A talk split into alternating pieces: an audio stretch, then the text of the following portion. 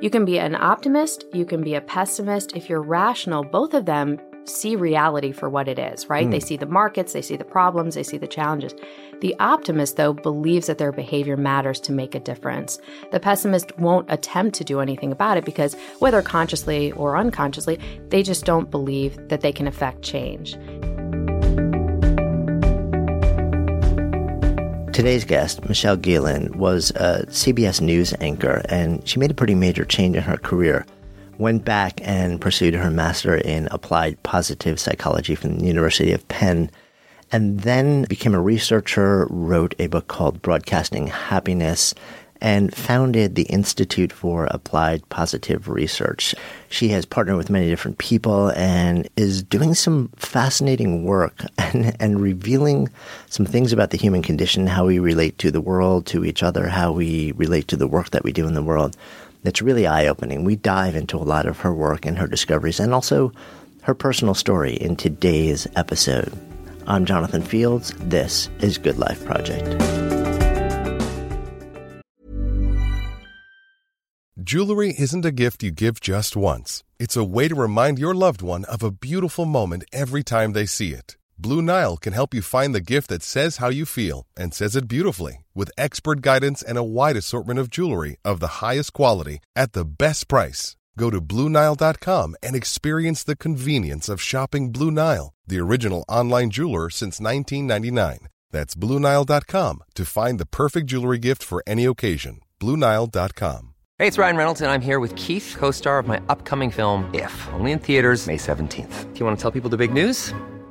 All right, I'll do it. Sign up now and you'll get unlimited for $15 a month in six months of Paramount Plus Essential Plan on us. Mintmobile.com slash switch. Upfront payment of $45 equivalent to $15 per month. Unlimited over 40 gigabytes per month. Face lower speeds. Videos at 480p. Active Mint customers by 531.24 get six months of Paramount Plus Essential Plan. Auto renews after six months. Offer ends May 31st, 2024. Separate Paramount Plus registration required. Terms and conditions apply if rated PG.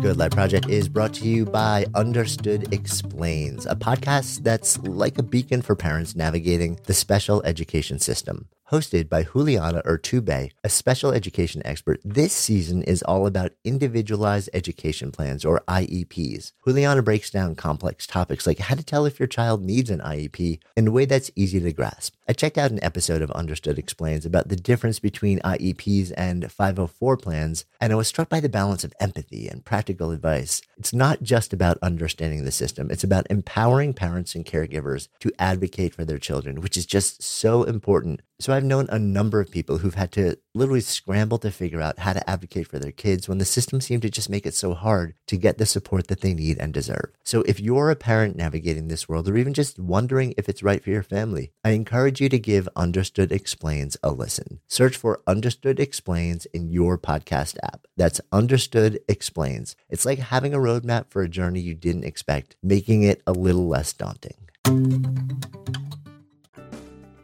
I ran into a elementary school teacher recently and she said, "Oh, you were lovely. You were so quiet in class." I didn't think I was quiet, but apparently I was. Oh, that's I funny. don't know. But yeah, I was I was a rule follower and creative. I loved art. I loved shop class. Anything tech related, I was into it. I mean, back in the day there wasn't the tech like we have now. Yeah. Anything you could build your build and use your hands. Yeah. So you had shop class. That was before shop classes went away. I know. That's, uh, to me, that's such a, a tragedy. I know. It's like there's, I mean, there's something about working with your hands that I think is just so missing these days. Yeah, there was an empowerment that you felt when you used those saws and and you could build something and you could take it home. Right. Even if it was a misaligned birdhouse, it was still good. and I think every, everybody had sort of like like the chessboard tabletop that Yeah. at some point you, you it was like a mandatory project in shop class that you took home. We got into making skateboards in shop class when I was a kid. Oh, that's like we would do laminated skateboard decks and stuff like that. Nice. And I think everybody had the shop teacher where there were like the story about why you know like they were missing the tip of one finger. it's like you have to have that story at every school. At some point, you got into computers, though. Yes. So my father's a computer consultant. It was no big deal around the house to have computers taken apart, put back together. And so I always just felt really comfortable around them. And that's what ended up leading me to when I had to choose a major, because I loved everything, right? I chose computer engineering. Yeah. What was your in your mind? What was it that drew you to it? You know, well, I, I felt really comfortable overall with math and science. I, I liked it, but I think it was more the resourcefulness that it asked of you. You had to, you had a problem and you had to figure out how you're going to solve it. Whether it was writing code and writing up a computer program or wiring up circuitry and electric boards, it asks of you to investigate the world and figure out what you're going to do. Yeah, it's an amazing thing. I'm always fascinated by it also because it is this integration of the physical and the completely in your head digital space sort of coming together. And if one little thing on either side of that is wrong, it's like the whole thing just doesn't work. Oh, yeah. I mean, sometimes you'd forget a semicolon in your long computer program Yeah. and the whole thing was not working. But, you know, I, I think today what I, I drew from it is I'd have a, it's just the resourcefulness and the, you know, belief that you can figure out the problem. I don't remember how to wire up circuitry anymore, but I, I have carried forward that, that resourcefulness. Yeah. So was it your plan to actually go out and work in the field? Yeah, I mean, I, I did it for a few years. I worked as a software engineer in Boston. a very cool company. There were it was sort of an, an incubator of other companies at the time when people weren't really doing that that much. What, so what around when was this? Like Uh, this was in 90s or 2000. Oh, 2000. okay. 2000, yeah. And then, you know, I sat at the computer writing code and I thought, I'd love to talk to people too. it's a very solitary like, job in many there, ways. There are actually human Yeah. beings out there somewhere. Well, I had a friend, the my only friend at the office, and she and I sat four desks away, and we would IM each other the whole day. And I'm like, "You're right there," and we're not talking. So, Yeah. so I decided to move into software sales. I thought it would be, you know, more social. And at the time, I took a job in London. You know, and it was just it was a very exciting time overall. But, you know, it just wasn't a good fit. I wanted something different. And a friend of mine had talked to me about broadcasting and about being a journalist and she made it sound really glamorous. You could travel all around the world. So I said, yeah, okay, I'll give it a shot. But what was crazy is I ended up leaving. So I was overseas, you know, at the time. I, after London, I went to France just to kind of decompress and figure out what I wanted to do. And I see this ad on Channel One News's website. So Channel One News, if anyone had it in high school, was a station that was for it went into middle and high schools, right? Hmm. And I looked at the time I'm in my mid 20s. I, I looked like I was 14, so this was a perfect station for me if I were going to do any kind of broadcasting. So I hopped on a plane, went to LA. I shot a tape in my living room. This was literally I was wearing a a tank top that said Havana on it, so I would seem kind of you know international or something. And then I edited down this minute and a half tape and sent it off to Channel One.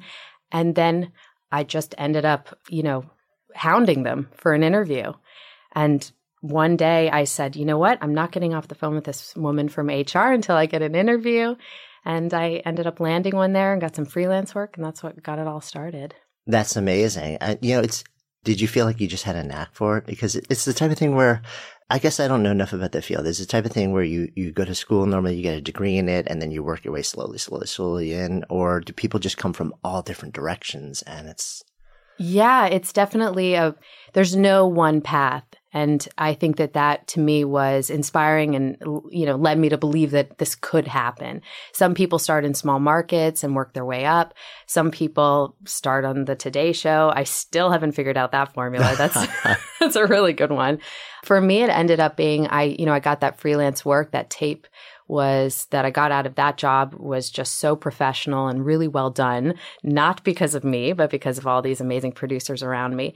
And it helped me get my first live job in El Paso. And then I worked my way up to Chicago and then ended up at CBS in New York. what was it about the world of broadcast that attracted you? Like, what made you say, like, that looks really cool? Yeah, so I what I loved more than anything was hearing people's stories.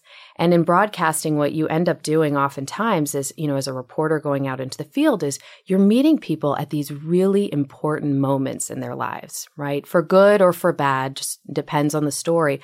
And oftentimes it, it would surprise me how open people would be. They want to tell you their story. And hmm. so I just I loved it and and then I also love being able to draw out the most important nuggets and being able to craft a story that's going to then be interesting to the viewer and gives them information that helps move their lives forward. So it's not just you're telling somebody's story but you're, you know, hopefully making the world a better place at the same time. Yeah. When you sort of touch down that world, big surprises. Oh my god. yes. You know, I can understand it more in local news, but even I got to CBS and my newscasts were so negative. You know, there were just so many negative stories, and I'm drawn by the more positive ones. And it's not positive, fluffy kitties and water skiing squirrels, right? Although those are important sometimes. um, you left out the skateboarding dogs too, by the yes. way. the most important positive stories. Very important. So, uh, but what I saw was this potential to not just talk about problems, but what we could do about them. And so, in the midst of the recession, when you know we're seeing stories of people losing their homes and their jobs and their retirement savings, I mean these heart wrenching stories, and everyone is feeling very helpless because it feels as if this problem is completely external and there's little we can do. Mm we decided to launch Happy Week.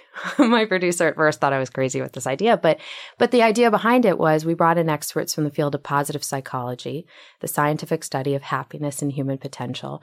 And what we wanted to do was every time we presented a problem, we talked about what you could do about it, how to foster greater levels of happiness in the midst of the recession. Mm. So it was it was amazing. This this one guy wrote in at the end of the week and he said, "This is the, the I love this story, right?" So this guy says, "I'm from Oklahoma." I got in a fight with my brother over money about 20 years ago. The, they live about 25 miles away from each other, right? Mm. So they're basically neighbors there. And he said, We haven't spoken for these past two decades. But then I'm my home's facing foreclosure. I heard through the town grapevine that my brother's home was facing foreclosure as well. Turn on the news randomly one night and I see this financial expert on your program talking about what you can do to rethink financial challenges. So, you know what he ended up doing with this information? He reached out to his brother. They pooled their resources. They saved one of their homes and then they ended up moving in together. Oh, wow. Cool, right? Yeah. So, it was seeing the potential for sparking this small mindset shift that could create that positive action in someone else's lives that I, just wanted to understand more about the science behind it, the mechanics of it, and that's what drew me to positive psychology. Yeah. How hard was it to sell that story to the like the producer level? Because within the industry, I mean, it's really interesting. So, I actually had a book come out in January 2009, where the fundamental message of the book was um, build your living around what really lights you up. And very often that means like leaving what you have now. And so it literally came out in the single worst week of the economy since oh. the Great Depression. Not the right message. So we were reframing and saying, Hey, listen, this is, you know, the real deeper message here is that for so many people that have felt like they're locked into something that they just can't leave. Like they would love to do something else. They would love to retrain or just, you know, go and do, but they won't have the social permission to do it. And they feel like they're just locked in for life. So many people who are losing their jobs is horrible. There's pain all over. We acknowledge that. And at the same time, this is an incredible opportunity because you can't go back for the first time for, for many people in decades. You've got the social permission to face forward and retrain. Like to the one, producers were coming back to us and saying, we get it. We agree with you and we actually love your book. We can't put that on the air. Mm-hmm. So I'm curious, like behind the scenes, especially in that window, what was it like trying to sell this idea of telling stories in just a very different way? Well, yeah. I mean, it, it sort of, it goes, I think, against the grain of the way the industry has developed, but not how the individual producer or journalist wants to be in their job. I worked with amazing people, right? These were optimistic, hopeful, energized journalists who want to tell these incredible stories and do good for society. And yet I think the the structure around them doesn't necessarily support doing that all the time. And so we get, you know, we get caught in these negative sensationalist sensationalism stories. And I think it's actually doing a disservice for society. So since CBS, what I ended up doing is I, I partnered with Arianna Huffington mm-hmm. and my husband, who's also a researcher, Shawn Achor. And what we've looked at is the influence of news on the brain. And what we found is that just exposing your brain to three minutes of negative news in the morning can lead to a 27% higher likelihood of you reporting a bad day. But that's as reported six to eight hours later. Mm. So what's significant about that is like instead of taking your vitamin in the morning, getting this dose of negativity, it actually clouds the lens through which you view your work, your time with your family. You're still feeling the effects as you're cooking dinner that night which I think is significant. But we find that when you flip the formula and you start talking not just about problems, but exactly what we did during Happy Week, you talk about solutions, you transform how other people process their world. So we found in, in our follow up study that talking about solutions in addition increases creative problem solving abilities of the people you're talking to by 20%. You're basically making them smarter. Mm-hmm. You make them feel better. Their negative mood is alleviated. And so what it shows is that there's a scientific basis for for transforming the way we tell stories. And and listen, this is not to say I mean there's tons of journalists that are telling these incredible stories. They understand the significant impact, right? But I think the the news media, the structure as a whole needs to shift to support more of that. Yeah, well, I mean what do you think is the reason? And again, uh, you know, we we've seen some shifts. I think you know you could argue that like sort of like everything that Oprah has put her hands on over you know a number of decades now was designed to in some way tell different stories or tell more positive stories. And I think a lot of people looked at that and said, "Oh, this is actually possible," and it's trickled out into other forms of media. But it it feels like there's still this ethos in mainstream media, at least, that pain sells hmm. and that like pain draws eyeballs and eyeballs draw sponsors and sponsors are what we need to succeed. And is that, I guess, have you researched, is that true or is that just mythology? Uh, so this is an excellent question. And what we're seeing is that the business of media is following an antiquated formula. Mm. What we're finding in our research is actually where it seems like negativity and sensationalism sell because it initially might draw eyeballs. When you look at the likelihood of someone to share that information with their networks and therefore make that story last longer. Right, word of mouth. Yeah. Yeah. Significantly low, lower likelihood. There was a study done by Jonah Berger at the, sure. the University of Pennsylvania at Wharton. And what he did was he looked at the New York Times over a three month period and people's likelihood to share news articles. And if you compare a negative story to a positive story, people are significantly more likely to share that, those positive stories. If you have it be emotional, where people feel connection to it, it's practical information, and positive, that's sort of the trifecta, right? Yeah. The second piece, and this is a piece that I have not seen being talked about anywhere, but, and that's why I'm exceptionally interested in, in further, you know, doing further investigations is that what we see is when you talk about sponsorships, when we place an advertisement next to negative content, it actually significantly decreases people's likelihood to purchase that product or mm. service right? And there was a study at Stanford that found 24% lower likelihood. So for a business that wants to, you know, and I mean, think about it. If if I know if I just saw in the news that the apocalypse is coming, I'm not necessarily going to go and and right. buy a new car, right? Why would I do that? I'm going to hold tight to my purse strings you know, with this preliminary data that we're just getting back. But what we're finding is that when you place an advertisement next to positive content, you feel likelihood to purchase, feelings towards the brand. And we found by as much as 30%, there's a 30% swing there. Mm. So what it says is that for news executives who are looking to survive in this economy, by producing solutions focused, inspiring, good content, you're actually pleasing the advertisers who are fueling your bottom line. So it's kind of a win win all around. Yeah. But you know, I mean, I, I totally, I, I see that and it makes total sense to me. The traditional media is fueled more by branding dollars than response dollars. So it's interesting. You're talking about like actually measuring response, which is at the bottom line. That's what businesses want, right? They actually mm-hmm. want to see that hey, it's not just about, you know, like customers are aware of us. They're actually, they're buying our stuff. We're serving them. We're helping them. And that's what you're measuring. What's interesting to me is, is that's not the way that TV works. You know, it's not the way that radio works. It's all, it's largely branding dollars. And there's, there's no easy way to actually measure response rather than just sort of like exposure.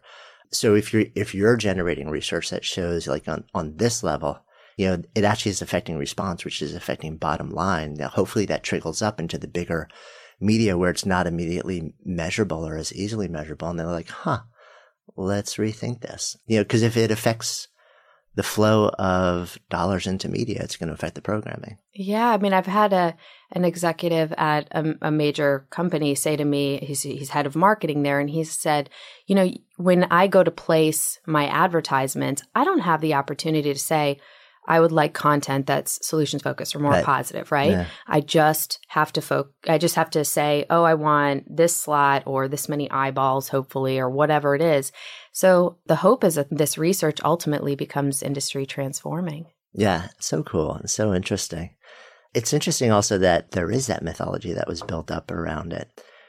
Yeah, it seems like, and I wonder how that ties into, you know, sort of like the classic negativity bias, this mm-hmm. idea that our brains automatically default more towards the negative. Like there's more attention that gets drawn towards the negative than to the positive, you know, and there's all this research that shows that you actually need more positive interactions to offset that bias. Do you think that plays into sort of those underlying assumptions? Ab- absolutely. Yeah, you're spot on. It's uh, originally uh, news back in the day, right? Was information that you needed to know to stay safe. So you survived, yeah. right?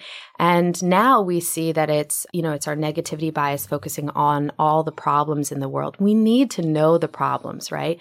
But in the midst of that, it's important to remain rationally optimistic. And that's, we look at the, the influence of being rationally optimistic at work and, and, you know, in response to challenges at home. When we believe our behavior matters in the midst of challenge, when we take a realistic assessment of what's really happening and apply our behavior and connect more deeply with the people around us, that's when we get the most incredible results. If we're just looking at the world and saying, here are all the problems, it leaves our brain feeling helpless and hopeless, right? A barrage of negative news stories, whether then this is not just on the news. This is if your business yeah, is anywhere, exper- sure. anywhere, you know, if your business is experiencing problems, your family, a barrage of negative information, it feeds us this lie that our behavior doesn't matter. That's the true problem there. If I see problem, problem, problem with no talk of solutions, my brain gets stuck there. Mm. And then ultimately, I, you know, all of us would feel less motivated to put one foot in front of the other and walk ourselves out of that challenge. When you're ready to pop the question, the last thing you want to do is second guess the ring. At Bluenile.com, you can design a one of a kind ring with the ease and convenience of shopping online. Choose your diamond and setting. When you find the one, you'll get it delivered right to your door. Go to Bluenile.com and use promo code LISTEN to get $50 off your purchase of $500 or more. That's code LISTEN at Bluenile.com for $50 off your purchase. Bluenile.com code LISTEN. Hey, I'm Ryan Reynolds. At Mint Mobile, we like to do the opposite of what Big Wireless does. They charge you a lot we charge you a little. So naturally, when they announced they'd be raising their prices due to inflation, we decided to deflate our prices due to not hating you. That's right. We're cutting the price of Mint Unlimited from $30 a month to just $15 a month. Give it a try at mintmobile.com slash switch. $45 upfront for three months plus taxes and fees. Promote for new customers for limited time. Unlimited more than 40 gigabytes per month. Slows. Full terms at mintmobile.com.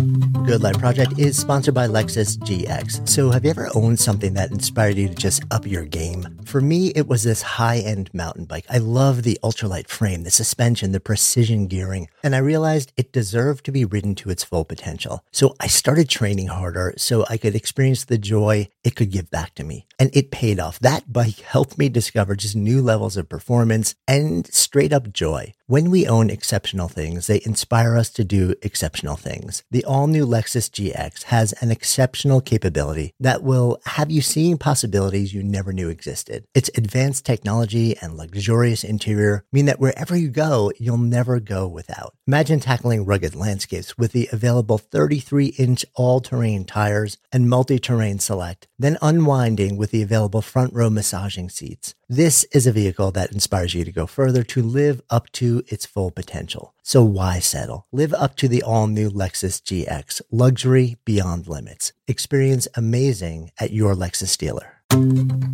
Good Life Project is sponsored by NetSuite. So I remember when our businesses were just starting to really scale. It was amazing and also added complexity and stress. And the things that I used to do in hours were taking days, too many spreadsheets, too many systems, no single source of truth. If that sounds familiar, you should know these numbers 37,000 25 and 1. 37,000 businesses have upgraded to NetSuite by Oracle. 25. NetSuite turns 25 this year. That's 25 years of helping businesses do more with less, close their books in days, not weeks, and drive down costs. And one, because your business is one of a kind. So you get a customized solution for all of your key performance indicators in one efficient system with one source of truth, manage risk, get reliable forecasts, and improve margins. Everything you need to grow all in one place. And right now, download NetSuite's popular KPI checklist designed to give you consistently excellent performance absolutely free at netsuite.com slash goodlife. That's netsuite.com slash goodlife to get your own KPI checklist. netsuite.com slash goodlife.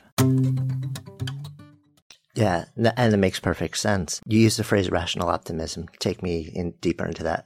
Yeah, so we did, uh, we developed uh, something called the success scale, which is an assessment we use. And what we wanted to understand, and this is, you know, built uh, upon research that was done in the academic world. What we under- wanted to understand is if you show up at your job what's really going to make you truly successful there? What is it about our minds and how it works? Because, you know, I can train someone on skills and information that they need to know, right? But what right. is it the in our minds that make a difference?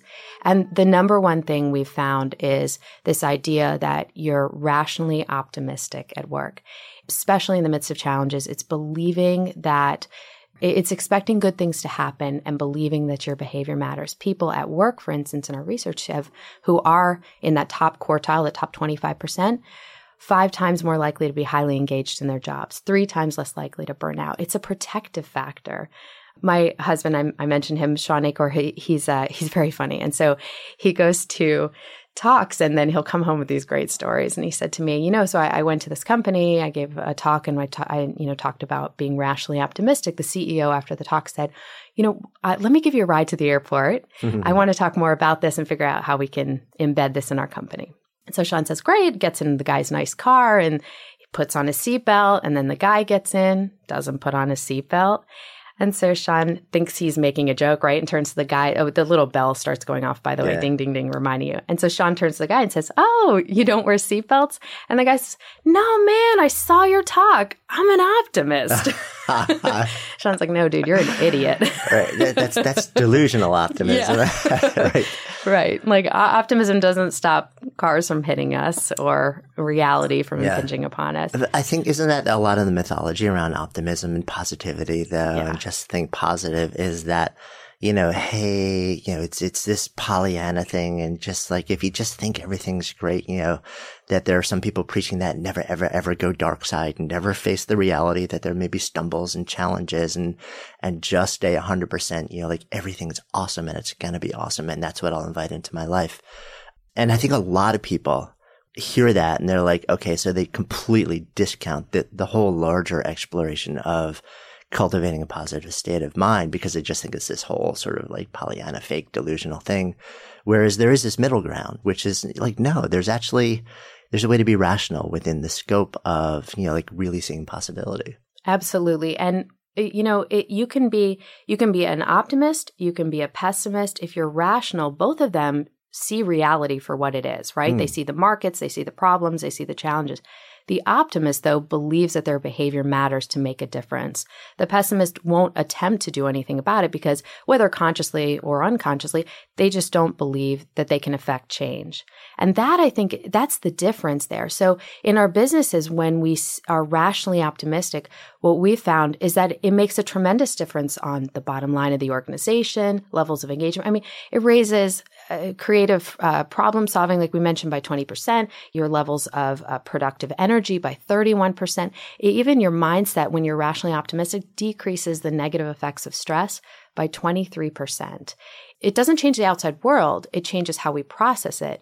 And ultimately, changes results. Right. Which leads to uh, the big question, which is how do we get rationally optimistic? What you've seen, because in your work, I'm sure you've been exposed to like large numbers of people now. When you go in, into somewhere, do you have information or do you have a strong sense for, you know, uh, in any given hundred or thousand people, what's the default state that you walk into in terms of the spectrum between delusional slash rational optimism versus you know like pessimism. Like where do where do most people kind of settle in and where's like is there a natural starting point or is it just across the full spectrum? It's completely individual. Yeah i've had the blessing of working now with thousands of people you know as i give talks around around the country. And what we find you know it's it's really interesting. So there are people who are pessimistic and negative and very expressive of it right? And oftentimes i get asked by a more positive person how to deal with one of those right. people on I, their teams. I, I would imagine that people are express it more when they're negative. I, I don't know. It just seems like we like to complain as a society. Yes. if there's something almost fun about it. Yeah. So it just seems like that side gets expressed more. Yeah, absolutely. And yeah. So sometimes I'll be asked, well, when I want to create culture in my company, or, you know, people think about a meeting, right, that's tanking because someone's complaining. Who's more powerful? Is it the positive person or is it the negative person? Mm. And the reason they're asking is because it seems like that negative person is more powerful, right? They're so expressive. What we find though is it's not the most positive person who's more powerful. It's actually not the most negative person either. It's the person who speaks up most about their mindset because they are through their words and even their nonverbals, they're changing other people constantly, mm. changing their focus of what they're looking at, right? You present a problem or an idea in a meeting, that negative person can take it in a whole crazy direction, right? If they're not reined in or whatnot. But what what's even more fascinating though is that so we did a study with Training Magazine and we found that 31% of people in a, any company, any given this is cross industry, are optimistic, but they're not expressive of that mindset, hmm. right? So you've got people that are positive and talking about it, and then you've got those negative people. But there's this contingent, one in three people sitting near you could actually you know, support your idea. They just don't say anything. And I think that that's the more we can get those people to speak up, the better chance we have of having a, a positive company and enjoying the benefits of that. Mm. So there's like a, a silent positive majority Yeah. almost. Yeah. So interesting. What's your sense of why they don't speak up? I think that they're sometimes, well, I think it's a combination. So sometimes they s- internally, and again, consciously or not, they say, well, I'm good with this. And so I'm cool. And they don't feel as if they need to say anything because everything's fine in, in their world about the idea or whatnot. And then I think also there is, you know, sometimes there's a fear of looking Pollyannish. If I I can prove my value here, if I find the pitfalls and the problems, and if I'm okay with stuff, maybe I should just keep silent. Mm. Yeah, I mean, that makes sense. Something else popped into my mind as you're talking. I'm curious what you think about this. I wonder if part of what's going on there too is that probably the positive comment in a meeting in a business setting is going to be in the direction of backing something. If you end up backing something that fails, you've got exposure. Mm-hmm. you know, because now you you've got ownership on some level. And I wonder if there's a fear of that that stops people with that positive orientation from actually speaking up. What do you have any sense of that? That's very interesting, right? Because if you tear down an idea, even just mildly so, and you don't back it, and it succeeds, well, that's amazing. Right. And You were just playing devil's advocate so you can be realistic. Yeah. Right. And if it fails, told you so. Right. Versus the other way. But it is, I mean, it's exceptionally important to have as many of those positive comments while maintaining, you know, reality Yeah. and, and not ignoring problems. Because if we just stay too mired in, in what could go wrong, we never allow our brain to enjoy the, the possibilities of what can go right. Yeah, and I think also it's it's that fear of if I put my voice behind something that then goes south, you know, how's that going to affect me in my career, Yep. my my status, my position? Yeah. I wonder if that like really stops a lot of people from sort of revealing their bad positive selves. Um, yeah, like more often than not. Yeah, it's interesting. I, I've done a bunch of work on um, how people move through uncertainty. And, you know, there's a very powerful fear based response to taking action or making decisions known in the face of less than perfect information. And it stifles so much. But yeah, I guess it's probably this cocktail of all these different things kind of adding to that dynamic. So I want to circle back though, because one of my questions was, okay, if, if you are not that person who is, you know, just sort of like more towards the positive side, the rational optimist, are there things that you can do to move from more of a negative or a pessimistic side to being more open, to being more optimistic rationally?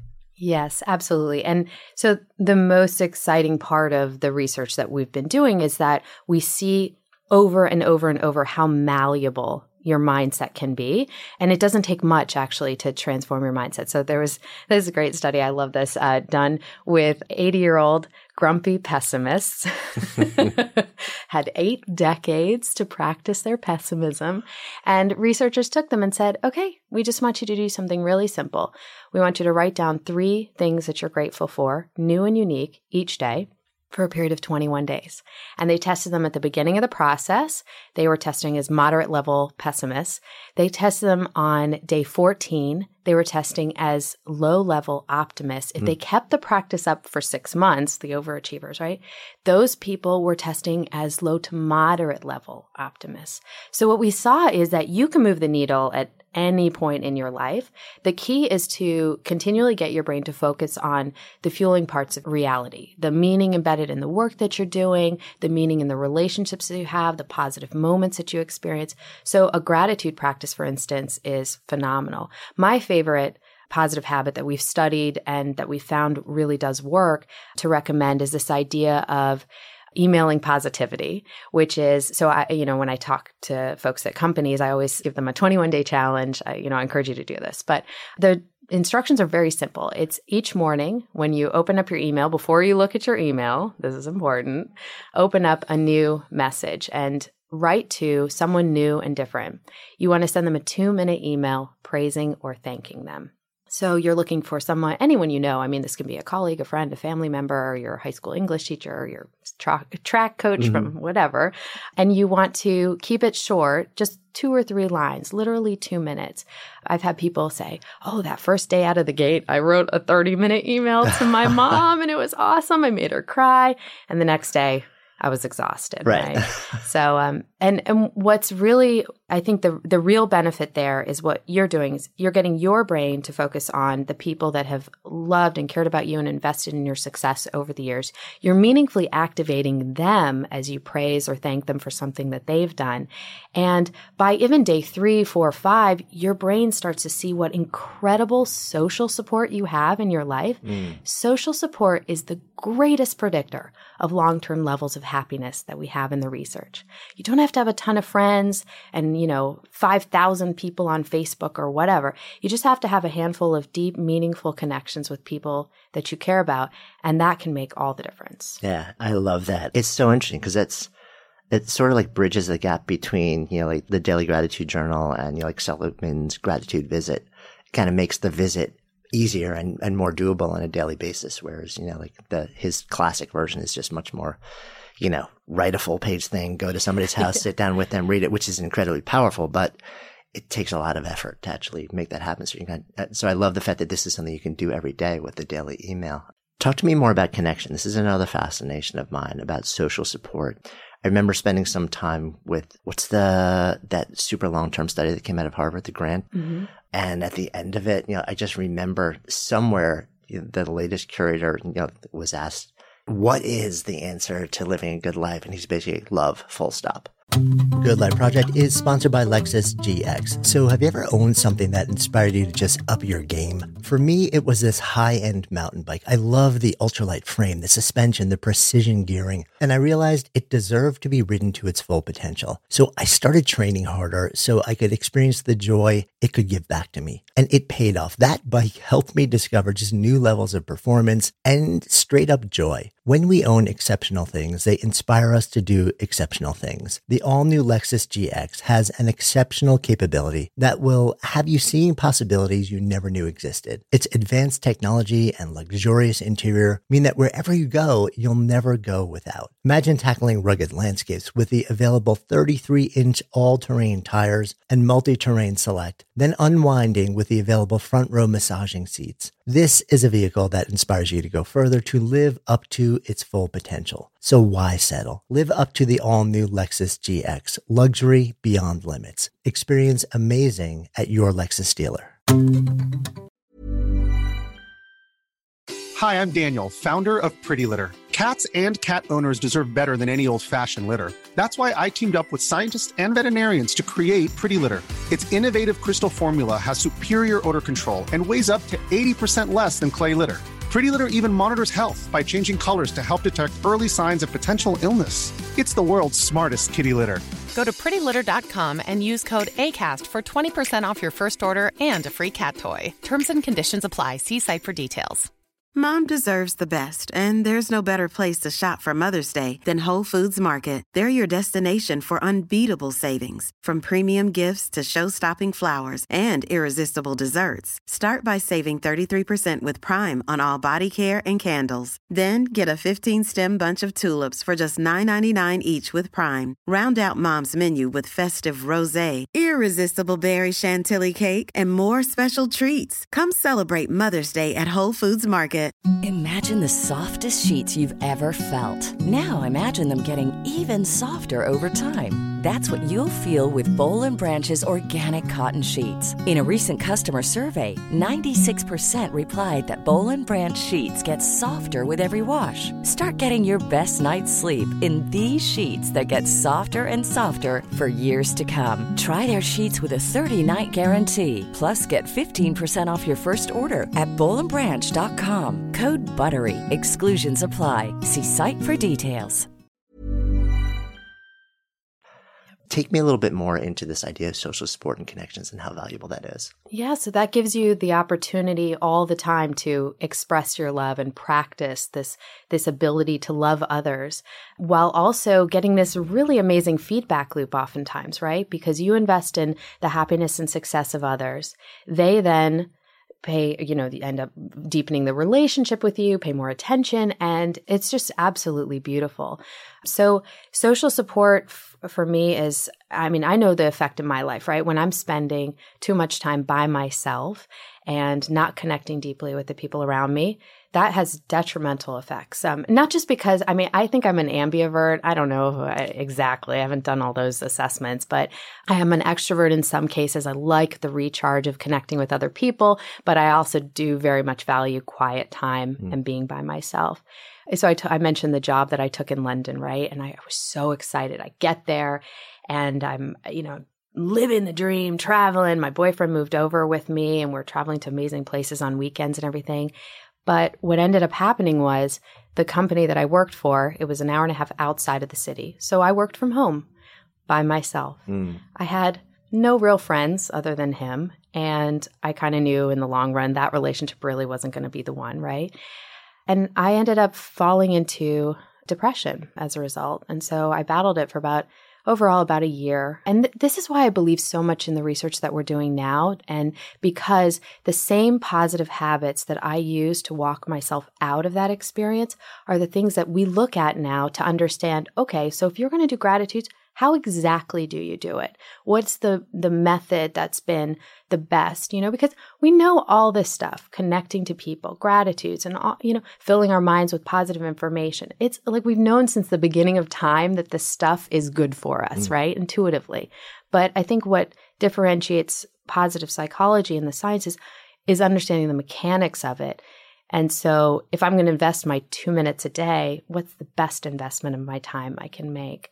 So for that experience, I, I turned to exercise. Almost fell off the treadmill my first day back at the gym. I used to run track. I should have been better at it, but whatever. And then I, you know, in my book, I write about this idea of fact checking, fact checking anxious thoughts that you have and finding real facts in your reality, in your life that can show you this new picture.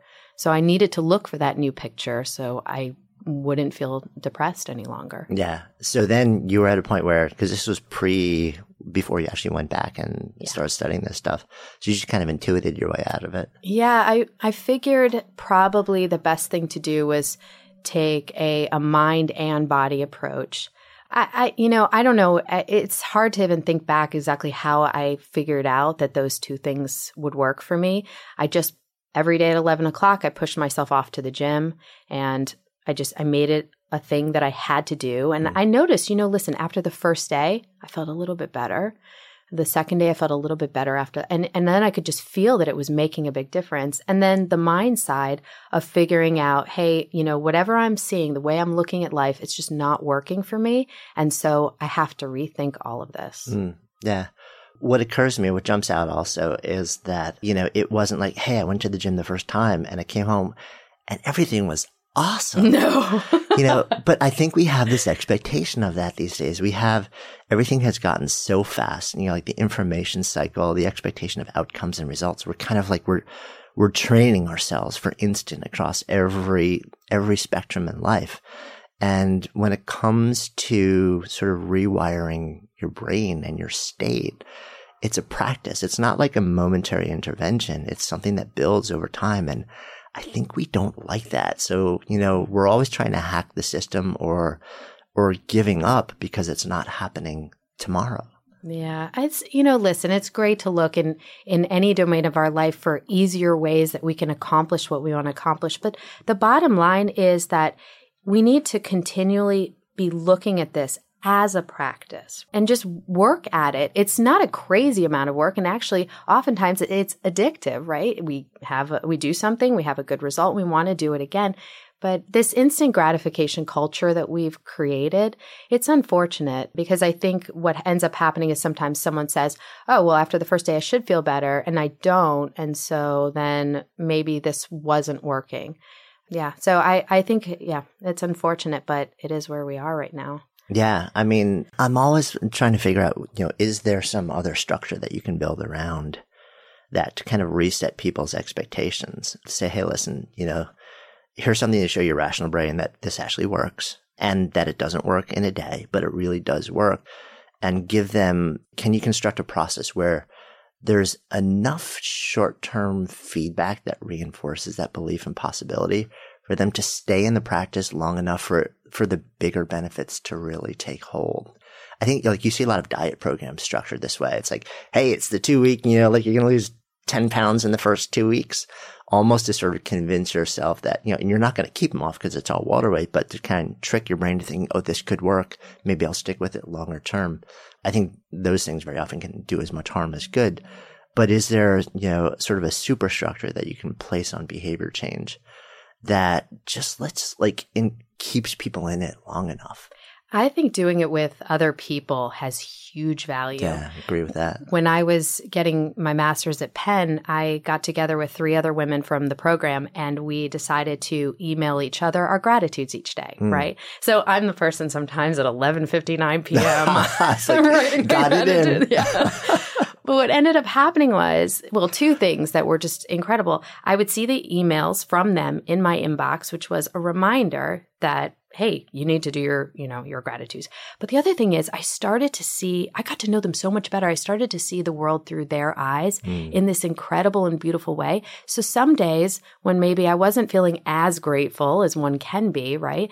I would read their gratitudes and I would say, "Oh yeah, the, that that's actually an awesome thing," you know, or because maybe we were in the same class and we had the same lecture that we. So I, I was grateful for that too, but I kind of forgot. So mm if any time that we can get someone to be our walking buddy, or we can go to the gym with them, or we can engage in a gratitude practice around the dinner table, that can make all the difference. And sometimes if people are not participating, you can just do it around them and have an influence. We so um, Shawn and I worked with this guy. He sold his company for a hundred million dollars, and you'd think he would just have a huge party that night, right? But it turned out actually uh, two in the morning he had a nervous breakdown. Mm. Yeah, and so he, you know, it, and and it was a result of of basically his personal life. He was overweight and out of shape.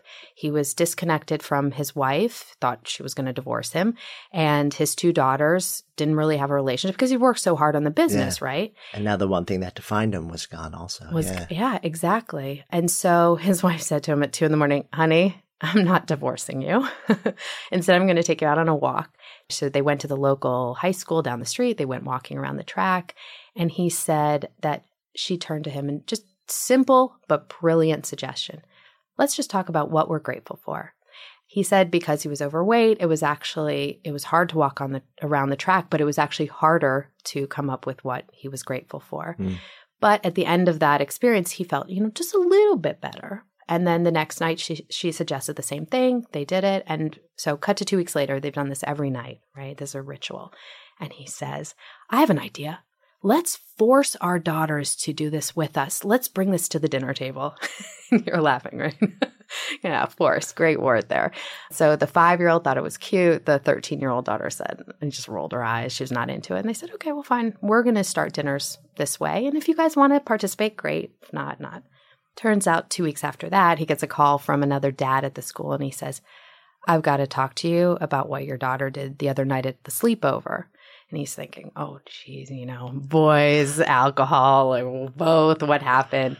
And so he calls the dad back and he says, okay, what is it laying on me? And he says, well, your daughter felt that like the girls were being mean, except exceptionally mean at school. And so she got all of the girls at the sleepover to sit down in a circle and go around and say nice things about each other. Oh, wow. Cool, right? So it shows us that sometimes we start a positive habit, maybe with somebody or maybe just around somebody, and we have this incredible ripple effect, and who knows how far it can go. Yeah. And even if you don't think people are watching or paying attention, I guess that's where a lot of your work is headed these days, also. Yeah. Sort of like how the states and the interactions we bring to the world transmit both explicitly, but also sort of like, you know, like under the radar, but it, it all matters and it's all perceived and then passed on. Yeah, um, we're at, at the heart of our PBS show that we've uh, just put out. It's this idea, you know, it's a pervasive idea. You can't change other people. Everyone always says it, you know, when you're talking about someone that's driving you nuts, right? You can't change other people, just work on yourself. But what our research shows is that you're changing people all the time.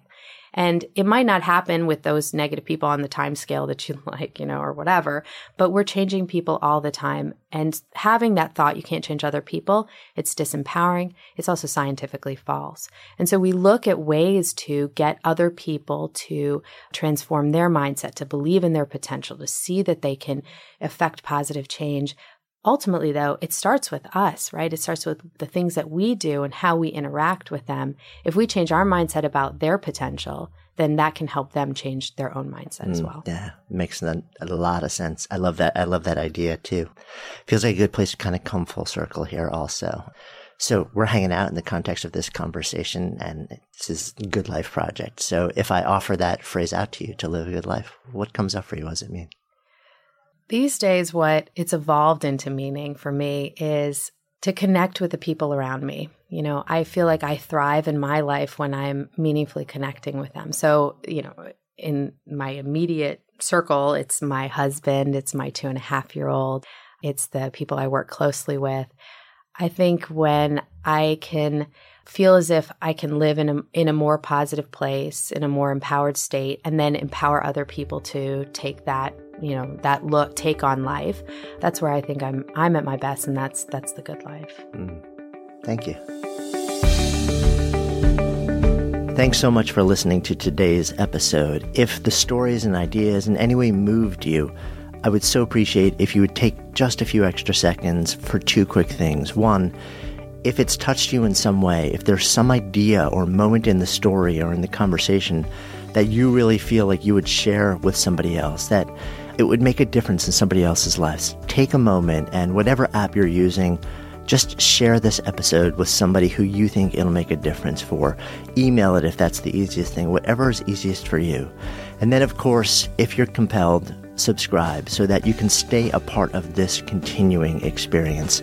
My greatest hope with this podcast is not just to produce moments um, and share stories and ideas that impact one person listening, but to let it create a conversation, to uh, let it serve as a catalyst for the elevation of all of us together collectively, because that's how we rise.